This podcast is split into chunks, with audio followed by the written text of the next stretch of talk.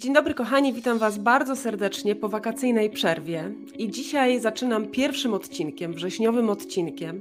Odcinkiem, który jest biznesowy, ale nie tylko, dlatego że to jest odcinek, który dotyczy tak naprawdę każdego z nas. Każdego z nas, e, także dzieci, ale też każdego z nas, kto prowadzi firmę, e, jest biznesowo edukacyjny, dlatego że dzisiaj moim gościem, moi drodzy, jest Krzysztof Wojewodzic. Jeżeli go jeszcze nie znacie, to Krzysztof jest y, prezesem i większościowym udziałowcem w firmie Escola SA, która jest jedną z dziesięciu najszybciej rozwijających się spółek y, w Polsce. Krzysztof, witam Cię bardzo serdecznie. Cześć Inga, cześć wszystkim. Zapraszam Cię do wysłuchania kolejnego odcinka rozmów regeneracyjnych. Rozmów o życiu, o biznesie, o spotkaniu człowieka z człowiekiem. Zapraszam i miłego słuchania. I powiem tak, dlaczego o edukacji? E, dlatego, że e, Krzysztof jest tak naprawdę chyba najbardziej z tego, co jak słuchałam e, podcastów różnych z Tobą, e, to mówisz o sobie, że jesteś ekspertem od edukacji online. I tym, co Cię pas pasjonuje, fascynuje od lat, jest właśnie edukacja i sposób uczenia się. Co Cię tak naprawdę najbardziej w tej edukacji kręci? Mhm.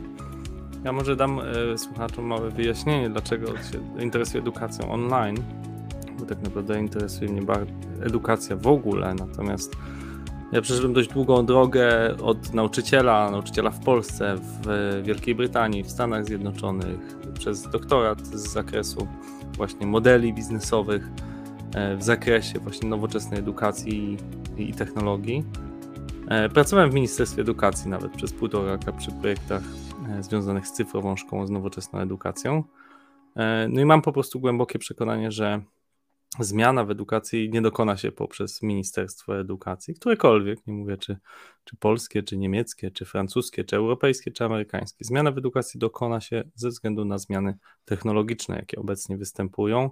E, o tym pewnie więcej porozmawiamy, jakie będą te zmiany i co one oznaczają. E, natomiast właśnie dlatego interesuje mnie szeroko rozumiana edukacja online e, i to, jaki będzie miała wpływ na paradygmat uczenia się, na rolę nauczyciela, na to, czym jest bycie uczniem, bo oczywiście mm, ten model pruski, wiele osób powie, że on się nie zmienił, on się bardzo zmienił. Mamy nauczanie projektowe, mało który nauczyciel dzisiaj zdecyduje się na e, czytanie z kartki z podręczników, ale nadal jest on dość mocno podawczy i oparty o to, że niczym do wiaderka chcemy wrzucić uczniom pewną wiedzę, a potem na egzaminach chcemy sprawdzić, czy w tym wiaderku e, dużo tej wiedzy zostało.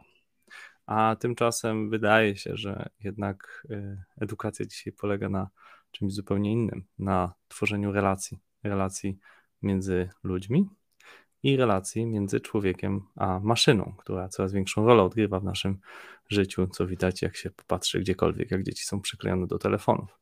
Więc teraz moim zdaniem podstawowym zadaniem edukacji jest uczenie ludzi, jak tworzyć relacje między sobą i między maszynami, bo mamy z tym ogromny problem. I w zakresie ludzi wystarczy popatrzeć na statystyki depresji, samobójstw u dzieci, jak i z maszynami, czyli jest wiele osób, nawet bardzo młodych, które zupełnie nie radzą sobie w tym skomplikowanym świecie. Pamiętajmy, że tutaj mamy do czynienia z wielkimi korporacjami amerykańskimi, chińskimi, jeżeli mówimy o TikToku amerykańskim, jeśli mówimy o Facebooku, WhatsAppie, Instagramie. I one mają, wierzcie mi, najpotężniejsze narzędzia związane ze sztuczną inteligencją, z ogromną ilością danych, z big data, żeby nas do tego przykleić i żeby wygrywać w tym, co się nazywa ekonomią skupienia, ekonomią uwagi. No właśnie, bo dużo się mówi, od razu przeszedłeś do AI, ale myślę, że nie sposób nie mówić o nim dzisiaj, dlatego że no już od dosyć dawna ja mam taką refleksję, że tak bardzo e, nasze życie się zmieniło, tak bardzo e, biznes się zmienił, tak bardzo e, zmieniła się nasza codzienność, a rzeczywiście jest taki pozór, że ta szkoła nie zmieniła się zbyt wiele. Rzeczywiście nadal dzieci przyklejone są do ławek. E, natomiast teraz wielkimi krokami wchodzi sztuczna inteligencja. Jak ona według Ciebie zmieni edukację? Jak może zmienić edukację? Wiesz co, no moim zdaniem e, edukacja nie będzie wyglądała za parę naście, najdalej parę dziesiąt lat, tak jak wygląda teraz. Czyli wsadzamy wiedzę do wiaderka i potem z niego wyciągamy. E, w tej chwili większość e, tych nowoczesnych narzędzi, no choćby znany wielu osobom chat GPT, ale jest też wiele innych podobnych modeli językowych, jest w stanie rozwiązać te testy, włącznie z testami e, lekarskimi, włącznie z testami na prawnika, tak żeby wypadać w górnych 10% wyników. Więc pytanie, czego oczekujemy dzisiaj od człowieka? Czym jest bycie człowiekiem? I jak mówię AI, często używam słowa AI, sztuczna inteligencja, to jest tylko sam wierzchołek góry lodowej, bo mówimy o wielu innych mechanizmach. Mówimy o automatyzacji, mówimy o rozwiązaniach różnych low-codowych i przyspieszających naszą pracę. Mm. I w związku z tym, e, moim zdaniem, rola nauczyciela zmienia się w rolę tutora, trenera, coacha, możemy nazwać ją różnie. Jest tylko jeden problem w edukacji. E, mamy zazwyczaj jednego nauczyciela i 20 parę, czasami nawet 30 dzieci. Może oczywiście, jeśli macie szczęście i chodzi do jakiejś prywatnej, ekskluzywnej szkoły, to jest to kilkanaście dzieci. Dalej jest to bardzo dużo, by zapewnić indywidualizację nauczania. W związku z tym, moim zdaniem, zmieni się na to coś, o czym mówi już dzisiaj Salman Khan, najbardziej znany chyba edukator na świecie i osoba z wielkimi sukcesami. Sprawdźcie sobie Khan Academy, jeśli nie znacie. To jest narzędzie i po angielsku dostępne, i po polsku przetłumaczone, gdzie on próbuje zbudować takiego indywidualnego tutora dla każdego ucznia i e, pozwolić nam jako nauczycielom, ja mówię też z perspektywy i e, byłego nauczyciela w szkołach e, i teraz bardziej wykładowcy uniwersyteckiego, jako osobę, która nam takiego naszego asystenta. Który nauczyciel nie chciałby mieć asystenta? Ja zaczynałem swoją pracę jako asystent nauczyciela w Wielkiej Brytanii. To jest bardzo potrzebna rola, w Polsce trochę mniej znana, może bardziej przy, przy y, szkołach, przy nauczaniu zintegrowanym, ale każdy, kto wie, jak działa asystent nauczyciela, e, wie, jak bardzo jest to potrzebna rola i jak bardzo pomaga właśnie w klasie, w której jest 20 e, parę, 30 dzieci, i wyobraźmy sobie, że możemy mieć tych asystentów bardzo wielu. Być może tak wielu, jak wielu jest uczniów. I moim zdaniem to zmieni oblicze edukacji. Tak jak mówię, nie w przyszłym roku, nie za dwa lata, bo wiadomo, że edukacja jest bardzo oporna na zmiany i słusznie, bo jest wiele rzeczy bardzo dobrych, e, których nie chcemy zrezygnować, no ale trzeba w jakiś sposób stworzyć możliwość, żeby każdy uczeń miał swojego prywatnego tutora. I te e, narzędzia zaczynają być już tak dobre, że to będzie miało sens, bo oczywiście 5 lat temu czy 10 lat temu nie miało to sensu. Wiecie, te boty były tak kwadratowe i tak dziwne i tak nieprzyjazne, że oczywiście to by było jakieś sztuczne wciskanie i było wiele eksperymentów w tym temacie. Natomiast w tej chwili i to, i to jest bot, który na przykład nie rozumiem zagadnienia matematyki, z jakiegoś matematycznego, e, jak działa, nie wiem, twierdzenie Pitagorasa, więc on będzie starał się nam po kolei wytłumaczyć, jak działa to twierdzenie i krok po kroku poprowadzić nas. Czyli niekoniecznie dawać nam gotowe odpowiedzi, będzie dla nas miał nieograniczoną cierpliwość. Inga, wyobrażasz sobie, nie, będzie się już denerwował, że trzeci raz nam to tłumaczy, e, będzie tłumaczył nam na różnych przykładach, e, jak się nie zdenerwuje się na nas i tak dalej, i tak dalej. Co więcej, no, pracowałem też nad takim dużym eksperymentem, który w Polsce tu się odbywał. Wydaliśmy na niego prawie 13 milionów e, złotych żeby zrobić takiego tutora, który jeszcze będzie mógł w pewien sposób charakter oddawać preferowany przez ucznia, bo niektórzy lubią takiego ostrego Aha. nauczyciela, takiego wiesz, bardziej wefiste, no dasz radę, musisz to zrobić, jesteś twardy, a niektórzy bardziej takiego jesteś wspaniały, wierzę w ciebie, e, takiego bardziej opiekuńczego. Więc próbowaliśmy stworzyć takie różnorodne boty jakby o preferencjach zachowań. Nie, nie jest to łatwe, ale, no ale są takie eksperymenty nawet tutaj w Polsce. Brzmi fantastycznie. Brzmi fantastycznie i z punktu widzenia um, uczniów, ale też z punktu widzenia nauczycieli, bo ja myślę, że um, wiele tych takich różnych obaw, że y, chat GPT bądź sztuczna inteligencja zabierze komukolwiek pracę. I tutaj to o czym mówisz, no to nauczyciele mogliby się lękać, że y, taki e-tutor zabierze im pracę, ale z drugiej strony może być też wspaniałym wsparciem dla nich już teraz. Wiesz co, Inga, myślę, że nauczyciele by się bardzo ucieszyli, gdyby ten tutor odebrał im pracę, szczególnie papierkową i różne rzeczy durne, tak. które muszą wypełniać.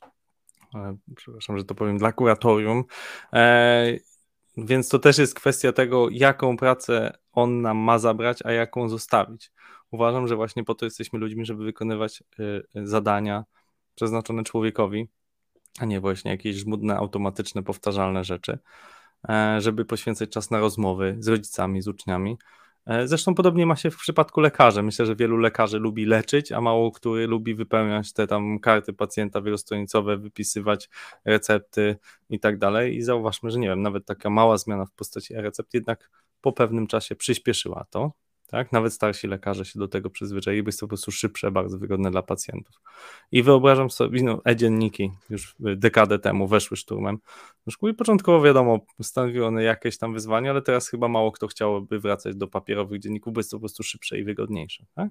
I podobnie będzie z wieloma innymi aspektami edukacji. Zostańmy, skupmy się na tym, co jest ludzkie, a jeżeli chodzi o utratę pracy, hmm, ja sobie raczej to wyobrażam tak jeżeli faktycznie y, nowoczesna technologia, mówię co, przypominam, że mówimy o perspektywie kilkunastu lat, nie rok, dwa, e, być może nawet kilkudziesięciu, bo to będzie, to będzie przebiegało ewolucyjnie, bo wiele osób mówi jakaś tam rewolucja AI, czy, czy że jakieś tam zmiany, od razu to wprawia nawet takie osoby bardzo te technologicznie chętne w jakieś takie dreszcze, że jak to, nie będzie szkoły normalnej i tak dalej. E, nie, ona, ona będzie na pewno ewoluować, natomiast wyobrażam sobie, że no na przykład mniej liczne klasy, nie? Wyobraź sobie, że zamiast tych 30 osób będziemy mieli 15-osobowe klasy, bo właśnie uwolni się jakiś tam dodatkowy czas nauczycieli. Albo właśnie uczniowie będą na tyle fajnie pracować z komputerem jeden na jeden, że będą mogli wiesz, mieć taki bardzo fajny czas, y, a, a jeden tutor będzie chodził między ławkami, czyli coś bardziej zbliżonego do tej odwróconej klasy czy tutoringu, że oni najpierw się nauczą, a potem przyjdą zadać jakieś konkretne pytania. Mogę sobie wyobrazić wiele modeli, gdzie właśnie kontakt ucznia z nauczycielem jest dużo bliższy i dużo lepszy, dużo bardziej wysokokaloryczny, jakościowy. Tak? No ja może brzmię zbyt optymistycznie, ale, y, ale uważam, że hmm, przepraszam, że to powiem, że szkoła jest w tak trudnej sytuacji, w tak wielkim kryzysie, że szczerze mówiąc, trudno mi sobie wyobrazić, że było gorzej. w zakresie tego, że nauczyciele są tak przygnieceni robotą, e, a, a z drugiej strony e, tak wysokie są wymagania, szczególnie versus zarobki, że moim zdaniem to musi doprowadzić do jakiegoś takiego zapalenia, że coś się zmieni. Czyli raczej moim zdaniem wyjdzie to ku lepszemu. Z drugiej strony to, o czym mówisz, to mi brzmi jak szkoła marzeń, dlatego że szkoła, do, w której też zwraca się uwagę na różnorodność. To, o czym mówisz, klasa, e, w której e, dzieci, uczniowie siedzą przed swoimi komputerami z e-tutorem, który jest dopasowany do ich preferencji, też neuroróżnorodności i, i sposobu uczenia się, a równocześnie potem zostaje im dużo więcej czasu na budowanie relacji, na zajęcia takie, które e, rzeczywiście pokażą tą ludzką stronę szkoły, coś na mhm. co Dzisiaj mam wrażenie, jest za mało czasu. Jak rozmawiam z wieloma nauczycielami, wszyscy zgodnie mówią, że nie mają czasu na realizowanie takich e, zajęć, które byłyby nastawione na relacje, na komunikację, na aspekty społeczne. Dla mnie brzmi naprawdę fantastycznie i myślę, że taka szkoła mogłaby też doprowadzić do y, tak naprawdę wychowywania wspaniałych pracowników, bo o to tak naprawdę mhm. potem chodzi firmom, prawda? Do, dokładnie. wiesz, dużo osób właśnie obawia się, że te komputery odbiorą nam relacje i tą możliwość właśnie współżycia ludzi, tak, w grupie, a ja uważam, że będzie dokładnie przeciwnie i to widać już, pojawia się niekiedy u młodego pokolenia takie poczucie, że jakby takiej chęci odrzucenia tej elektroniki. Z jednej strony jest grupa, która bardzo mocno się do tego e, przykleiła, że tak powiem, ale coraz częściej oni widzą, że to nie jest dobre dla ich relacji, dla ich rozwoju. E, I jest taki, pojawia się trend wśród młodych ludzi, że a w ogóle bez telefonów spotkanie i tak dalej. Oni widzą to, zaczynają to dostrzegać. E, ale wiesz, po to mnie zaprosiłaś akurat, żebym opowiedział, jak to faktycznie jest, bo takich, którzy gdybają, co będzie, naczytać się jakichś książek czy raportów, to pewnie jest już w tej chwili sporo. E, natomiast ja faktycznie robię dużo, dużo, e, kierowałem pięcioma chyba w ostatnich dwóch latach dużymi projektami AI w edukacji i właśnie jedną z rzeczy, które, które badamy, to jest na ile faktycznie efektywnie możemy próbować wprowadzać to adaptywne uczenie, tak, czyli dostosowywać je. I są jakby dobre, jestem optymistyczny y, co do tych badań, że to się faktycznie może udać.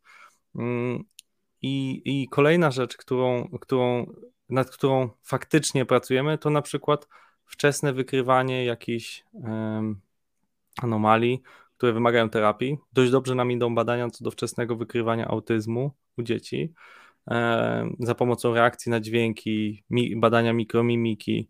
To są rzeczy, które się dzieją już dzisiaj. Bo mówię, bardzo często zmieniam w kontekście tym, co się dzieje, ponieważ ja jestem badaczem e, i zajmuję się tym naukowo, prowadzę kilka projektów badawczych dużych, no może nie bardzo dużych, no bo to w skali Polski są duże, kilkumilionowe granty, ale w skali świata to, to nie są tak duże i, i widzę już, że za parę lat takie aspekty jak nie wiem, wczesne wykrywanie spektrum autyzmu, które jest dość powszechne w tej chwili wśród dzieci, mm, będzie możliwe. Będzie możliwe i to też da fajną przewagę e, potem osobom, którą będą mogły się tym zajmować, terapeutom, rodzicom, e, nauczycielom. Także jestem właśnie do tego optymistą, że widzę rzeczy, które już nam się powoli e, udają, a jeszcze 5 lat temu nie były możliwe. Krzysztofa, to są projekty, które są realizowane przez biznes, przez uczelnie? Mhm. Raczej ja mhm. akurat y, zajmuję się głównie komercjalizacją pomysłów, czyli głównie pracuję z firmami, z uczelniami też głównie współpracuję z Koźmińskim i z Wrocławską Akademią Biznesu.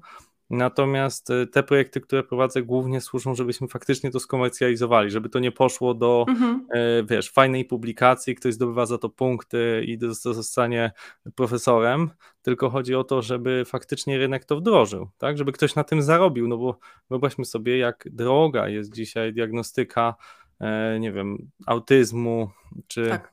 innych aspektów, no psychologów wszyscy biją na alarm, że jest za mało psychologów, już nie mówię o, o psychiatrach dziecięcych, są z tym ogromne problemy, więc w jakiś sposób chcemy technologią pomóc. Zaznaczam, że oczywiście nie może to być ostateczna kwalifikacja, bo to musi stwierdzić lekarz, ale jakaś prekwalifikacja, jakieś wskazanie dla rodzica, które akurat, no mówię, nie chcę tu tłumaczyć szczegółowo, jak działa e, uczenie maszynowe i uczenie nadzorowane, te metody, które wykorzystujemy, ale one akurat są dość dobre, to znaczy jakby korelacja między tym, co wykrywamy, a tym, co faktycznie potem znajdują lekarze, de facto my tylko odwracamy proces, czyli próbujemy, że tak powiem, zaobserwować tysiąc razy, jak zrobił to lekarz i odtworzyć to e, w warunkach e, maszynowych i to zazwyczaj się udaje, jest dość trafne. Potem, czyli jakby my odwracamy ten proces, a potem znowu wraca to do, jakby te przeselekcjonowane przypadki, e, przeselekcjonowani pacjenci idą do, mm, do, do lekarzy wtedy, czy do psychologów i to, to wydaje się bardzo efektywne. Ja wierzę, że no nie wiem, tak jak teraz mamy, nie wiem,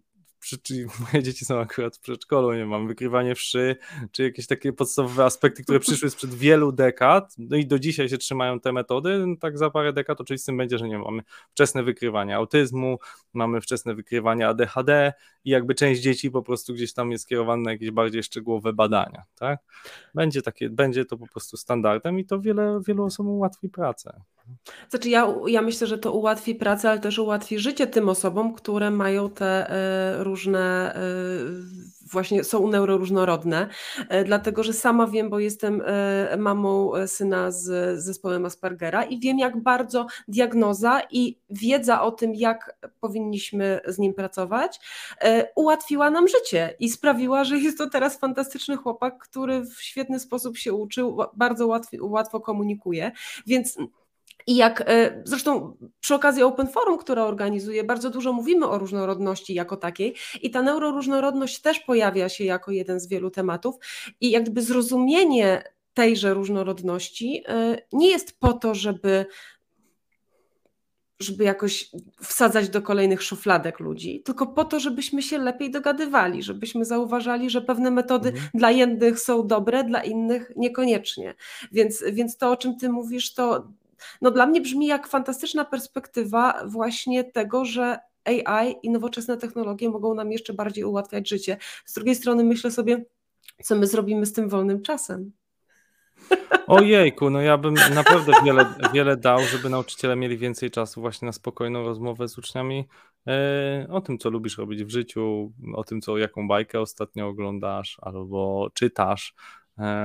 Dzieci przeżywają tak y, fantastyczne, różnorodne emocje. Szczególnie oczywiście na pewnym etapie ten kontakt będzie dużo łatwiejszy, bo wiadomo, że w wieku nastoletnim to się zmienia, każdy nauczyciel to wie, że już ten trzeba mieć wyjątkowy autorytet, żeby właśnie ci uczniowie chcieli się zwierzać, ale to też jest, e, też jest jak najbardziej możliwe i są, są uważam, że właśnie chciałbym zwolnić czas i energię nauczycieli z tego, żeby wkładać do wiaderka wiedzę i z niego wyciągać. I myślę, że nauczyciele na, na pracę na relacjach, na poznawanie tych uczniów, na towarzyszenie im w różnych sytuacjach, jak myślimy o tych wszystkich wybitnych nauczycielach, których oglądamy, od kultowego Stowarzyszenia Umarłych Poetów po y, bardziej współczesne filmy jak Coach Carter, no to widzimy, że ci goście wcale nie są, ci nauczyciele wcale nie są o tym, że mieli najlepsze wyniki, chociaż akurat w przypadku Coacha Cartera też, tylko o to, żeby poznać ich lepiej, poznać ich prawdziwe motywacje. Zbudować I, relacje. I zbudować relacje no to, to, to świadczy o tych najwybitniejszych nauczycielach i, i, myślę, że sami nauczyciele sobie tego życzą, ja sobie tego życzę. I zresztą to stosuję, bo mój sposób nauczania, ja może opowiem jak w ogóle pierwsze moje zetknięcie z tymi, ostat, ostatnie zetknięcie Opowiedz. z tymi technologiami było, bo zauważyłem gdzieś w okolicach końca listopada zeszłego roku, e, Przypomnę, że to było niedługo po wejściu czata GPT 3,5, tego, który był taki dosyć, dosyć dobrze już działający. Zauważyłem, że uczniowie, nauczy, moi studenci świetnie rozwiązują zadania, które im wcześniej dawałem, a dawałem im takie dosyć złożone zadania, jakieś krótkie eseje i tak dalej. No naprawdę był taki duży skok tego, jakim szło. No i moja pierwsza myśl to było, muszę zakazać tego czata GPT. Tylko potem sobie podrapałem w głowę, że ja przecież wykładam na kierunku sztuczna inteligencja. Więc trochę, byłoby to trochę nie fair wobec nich. E, no i pomyślałem, że należy po prostu zmienić system nauczania. Czyli zacząłem bardziej zadawać im pytania, który aspekt tego wykładu wśród tych najbardziej z Tobą rezonował, najbardziej uważasz za interesujący, uważasz, że powinien, powinniśmy pogłębić i uzasadnić swoją wypowiedź. No tego czat GPT, yy, czat GPT nie za bardzo umie opiniować, yy, więc wymagało to faktycznie pewnego zastanowienia. Oczywiście ode mnie to wymagało więcej pracy, bo musiałem bardziej czytać te, mm, te prace, studentów, ale moim zdaniem było warto, bo naprawdę weszliśmy dużo głębiej, jeśli chodzi o naszą, e, naszą relację i to, co studenci wyciągali z zajęć. Czyli myślenie jednak ma przyszłość. Następne pytanie, mi się wydaje. Znaczy, to, to, jest, to jest odrębna dyskusja, bo ja, ja w tej chwili e, w wakacje piszę książkę, która się nazywa Wydajniej. Wydajniej. Wy, mhm a i niej, e, właśnie o tym, że nie chciałbym rozmawiać o sztucznej inteligencji tak jak większość osób o niej rozmawia, czyli strasząc nią, że wiesz, zabierze pracę, że zmieni jakoś tam tak jak, e, nie wiem, postrzegamy e, rzeczywistość, albo nie daj Boże, i takich książek też nie jest mało, czy podcastów, to ludzie to zostaną zamknięci w zoo, tak jak my teraz trzymamy małpy, że wiesz, że będzie kolejne szczeble ewolucji, jakiś super mózg będzie nami rządził. Tak nie będzie. E, tak nie będzie, jeszcze raz to powtórzę. To są oczywiście fajne opowieści i one działają, bo tak działają social media, że, że to nas straszy. Natomiast to, co się dzisiaj dzieje, to jest możliwa efektywniejsza praca. Jeżeli jesteś nauczycielem, chcesz przygotować lekcje, ChatGPT da ci świetne inspiracje, przygotuje ci prezentację, e, Midjourney przygotuje ci grafiki. To po prostu przyspiesza pracę. Moją pracę, mówię tu z własnego doświadczenia, moją pracę to znacznie e, przyspiesza i wcale nie wymaga jakichś złożonych kompetencji e, technologicznych, wymaga pewnej ciekawości świata. No, czat akurat jest powrotem do takiego najbardziej podstawowej umiejętności. Po prostu piszemy, rozmawiamy y, i dlatego też stał się tak popularny, że nie wymaga żadnych umiejętności technicznych, po prostu wpisujemy tekst, dostajemy odpowiedź i możemy zapytać go, napisz mi inspiracje na lekcje dotyczy poświęcone dziadom, tak? I on nam napisze 10 fajnych, inspiracyjnych scenariuszy. E, dlatego uważam, że e, dlatego piszę też książkę, mam 10 współautorów tej książki, to będzie taka, taki rodzaj takiej Biblii, e, takiego kompendium, gdzie chcemy różne aspekty przedyskutować, jak wykorzystać mogą to nauczyciele, wykładowcy, ale też inne zawody, prawnicy, e, księgowi, sprzedawcy, marketerzy i tak dalej. I każdy, chcemy pokazać po prostu, jak pracować wydajniej, dzięki temu, co już teraz jest możliwe, bo coś, co najbardziej irytuje mnie, naprawdę wręcz do szewskiej pasji, to to, że bardzo dużo wychodzi futurologów, opowiada o jakichś aspektach, które będą kiedyś możliwe i one są nieweryfikowalne. No, ja jestem naukowcem, dla mnie rzeczy muszą być weryfikowalne, czyli y, a, a futurolodzy opowiadają rzeczy, które, za które nikt ich nie zapyta za 5 lat, nikt nie będzie pamiętał. Natomiast one są ciekawe i mogą jakoś tam stymulować do działania. Ja opowiadam o tym, co już teraz jest możliwe, co już teraz badam, albo co już teraz stosuję i stąd piszemy tą książkę. Ja akurat piszę właśnie rozdział poświęcony temu, jak lepiej może pracować y, wykładowca, nauczyciel, piszę rozdział dla rodziców, jak i dla uczniów, co w ich, e, w ich edukacji oznacza e, sztuczna inteligencja już dzisiaj. To ja z niecierpliwością czekam na książkę. Natomiast e, my spotkamy się we Wrocławiu 28 września na Open Forum, e, które będzie o człowieku e, w organizacji przyszłości. I zaprosiłam Ciebie i się zgodziłeś, za co bardzo dziękuję.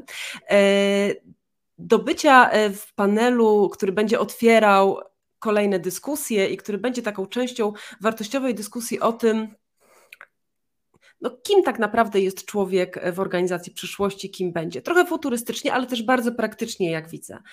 E, I dzisiejsza rozmowa była mocno o edukacji, natomiast to bardzo dobrze można przełożyć na biznes i na to, jak uczymy się, e, bo dzisiaj już żyjemy i tak w czasie, kiedy uczymy się do końca, do końca życia. Jaką rolę Twoim zdaniem e, będzie i ma człowiek dzisiaj i w organizacji przyszłości? Jak możemy mhm. to zredefiniować? Mhm. Co Inga, ty zaczęłaś od przedstawienia, że jestem prezesem jednej z najszybciej rosnących spółek w Polsce. Mm, w tym roku według rankingu Deloitte 10 najszybciej rosnącej, według rankingu Financial Times 170 w Europie czy, i też 10 w Polsce. No i, i z czego to wynika? No założeniem Escoli jest to, że e, i, i kogokolwiek się zapyta, co sądzi Escoli, to że jest tam świetna atmosfera. I teraz pytanie, z czego to wynika?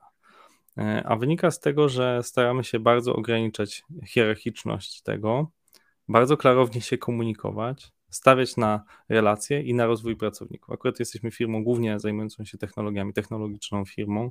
Tworzymy aplikacje e, i programy dla, e, dla biznesu przede wszystkim. Takim chyba najbardziej znanym Naszym rozwiązaniem jest e, Radio 357, taki społeczny projekt i, i technologie, które nam dostarczamy, czy inny, bardziej też znany ostatnio to są wszystkie aplikacje, e, z, które znamy na stacjach Orlen, czy płacimy nimi gdzieś tam Witaj czy Orlen Pay, e, aplikacje bankowe, no takie użyteczne, użyteczne na co dzień.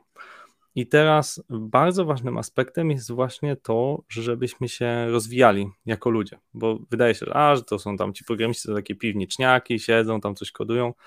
E, wręcz przeciwnie, bardzo często ci młodzi ludzie, bo to najczęściej są młodzi ludzie, bardzo chcą się rozwijać, chcą się stawać w czymś lepsi, chcą takiego modelu trochę mistrz czy latnik, no i są oczywiście ci bardziej zaawansowani, którzy, którzy mogą dzielić się wiedzą i naszą domeną właśnie jest przede wszystkim e, dzielenie się wiedzą, i w takim rynku, który jest bardzo konkurencyjny, jeśli chodzi o te talenty, o tych najlepszych programistów, to jest powód, dla którego nam było łatwiej znaleźć te talenty i potem robić lepiej projekty, bo to tylko ta korelacja jest istotna. Tutaj oczywiście sztuczna inteligencja też pomaga pisać kod i tak dalej, wynajdować frameworki, ale koniec końców to ktoś musi te prompty napisać, ktoś musi te polecenia maszynie dać.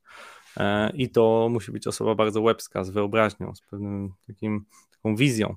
E, tej, jak ta technologia będzie działać, ale też na co będzie narażona, bo bardzo dużym aspektem jest bezpieczeństwo. Jak robimy aplikacje bankowe czy paliwowe, no to wiadomo, że tutaj to musi być bezpieczne, żeby nasze pieniądze gdzieś nie uciekły, żeby wszystko zadziałało zgodnie z planem.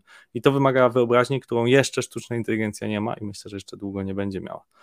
No, także tak, tak najkrócej odpowiem. Oczywiście nie jest to wszystko łatwe, bo zawsze, zawsze jest wiele projektów i, i nie zawsze nam wychodzi wszystko na 100%, są lepsze i gorsze momenty, no ale tej, tej akurat y, domenie staramy się być bardzo wierni, żeby dzielić się wiedzą i starać się wspierać nawzajem. Bardzo dużo inwestujemy w szkolenia, bardzo dużo inwestujemy w rozwój e, wzajemny. Ja też prowadzę podcast nie przypadkiem, bo chcę się dzielić swoją wiedzą, także z moimi konkurentami. I, I to na pewno stoi w jakimś stopniu jest takim wsparciem dla, dla naszego rozwoju jako firmy. Lubię myśleć o tym, że e, w tym świecie technologii to rzeczywiście to, to, o czym powiedziałeś, że człowiek jednak ma wyobraźnię, której sztuczna inteligencja nie ma, i to człowiek wyznacza cel, i to człowiek wyznacza e, wizję tego, co chce zrobić i co chce osiągnąć. Mhm. Ja myślę, że doszliśmy Zresztą po wielu rozmowach e, też przeprowadzonych e, w ramach rozmów regeneracyjnych i przed Open Forum, ale też poza Open Forum, e, bardzo często powtarza się ten motyw właśnie atmosfery, właśnie człowieczeństwa, właśnie zauważania człowieka w drugim człowieku, bliskości, budowania relacji, czyli czegoś, co my ludzie potrafimy robić i co możemy robić. I myślę sobie po tym, co Ty powiedziałeś też dzisiaj, że właśnie technologia i sztuczna inteligencja być może zaprowadzi nas do tego, żebyśmy zauważyli jeszcze bardziej, e, kim jesteśmy i żebyśmy byli e, ludźmi, którzy ze sobą współpracują, żyją i stwarzają ten świat jeszcze piękniejszym. E, tak refleksyjnie mi się zrobiło na koniec. No myślę, że wiesz, ważne, ważne jest też rozmawiać o etyce, bo sztuczna inteligencja, taką jak, z jaką mamy do czynienia teraz, najbardziej pewnie ludzie znają chat GPT czy inne modele, no, firma Meta od Facebooka ma taki model Yaman, chyba jest drugim najpopularniejszym, no to on de facto jest sumą naszych myśli. I teraz pytanie, jakie są nasze myśli, czy są fajne, czy nie, to chyba każdy sobie jest w stanie odpowiedzieć, że czasami są fajne, czasem nie. I dlaczego jestem technooptymistą w tym momencie? Dlatego, że w większości jednak te modele są dość mocno oczyszczane w tym dobrym e, znaczeniu. W sensie modele raczej na razie uczymy, żeby nie przeklinały, nie robiły złych rzeczy, nie namawiały do jakichś e, złych zachowań, do których niestety po, tak samo jak social media były początkowo bardzo fajne, bardzo fajnym zjawiskiem, ale po około dekadzie zaczęły się jakby psuć. Dlatego uważam, że teraz jesteśmy na dobrym etapie bo dużo osób się zastanawia nad tą etyką.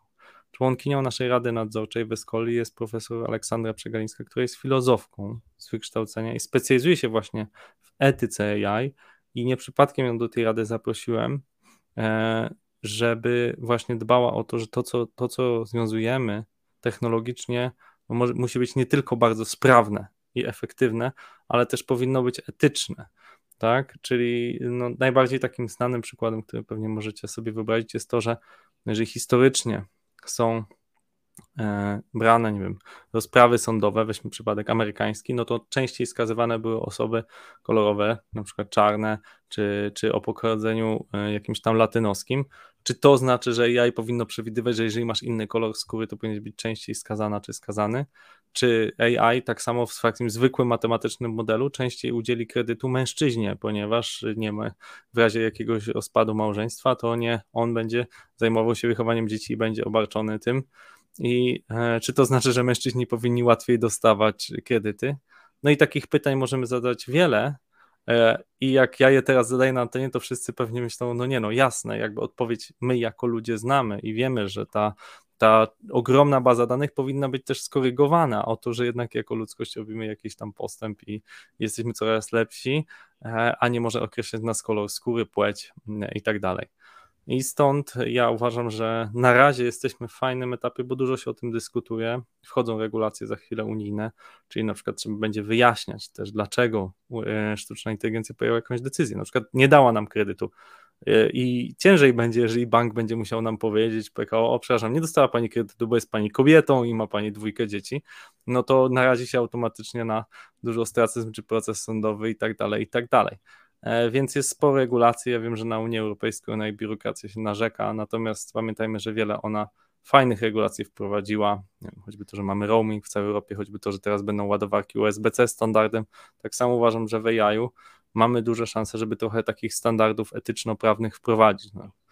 E, także mówię, jestem, jestem optymistyczny, nie będzie, nie będzie łatwo, ale, ale siedzę w tym myślę dużo bardziej niż większość osób, jakby tworzę te te badania i na razie obserwuję raczej pozytywne tego cechy niż, e, niż negatywne. Na razie, zobaczymy jak będzie za 10 lat.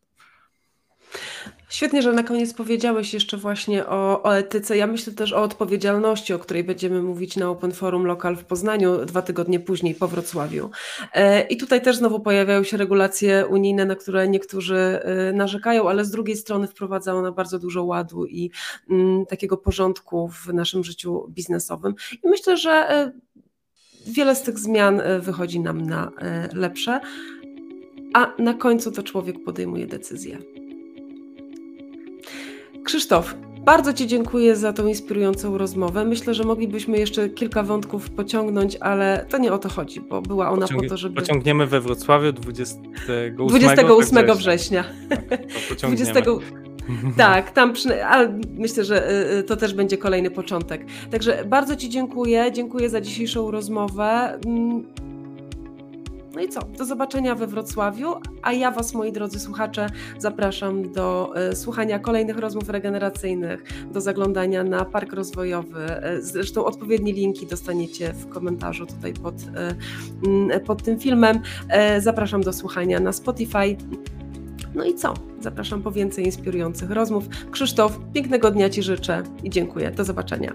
Dzięki, cześć. Dziękuję Ci za wysłuchanie kolejnego odcinka rozmów regeneracyjnych. Mam nadzieję, że była ona dla Ciebie źródłem inspiracji, motywacji i być może małego kroku do zmiany na lepsze. Jeżeli podobała Ci się ta rozmowa, zasubskrybuj mój kanał na YouTube lub na Spotify, Apple Podcast, Google Podcast. Bądź na bieżąco co czwartek o 8 rano kolejna rozmowa. Zapraszam Cię także do dołączenia do grona moich subskrybentów na stronie openforum.com.pl albo parkrozwojowy.pl.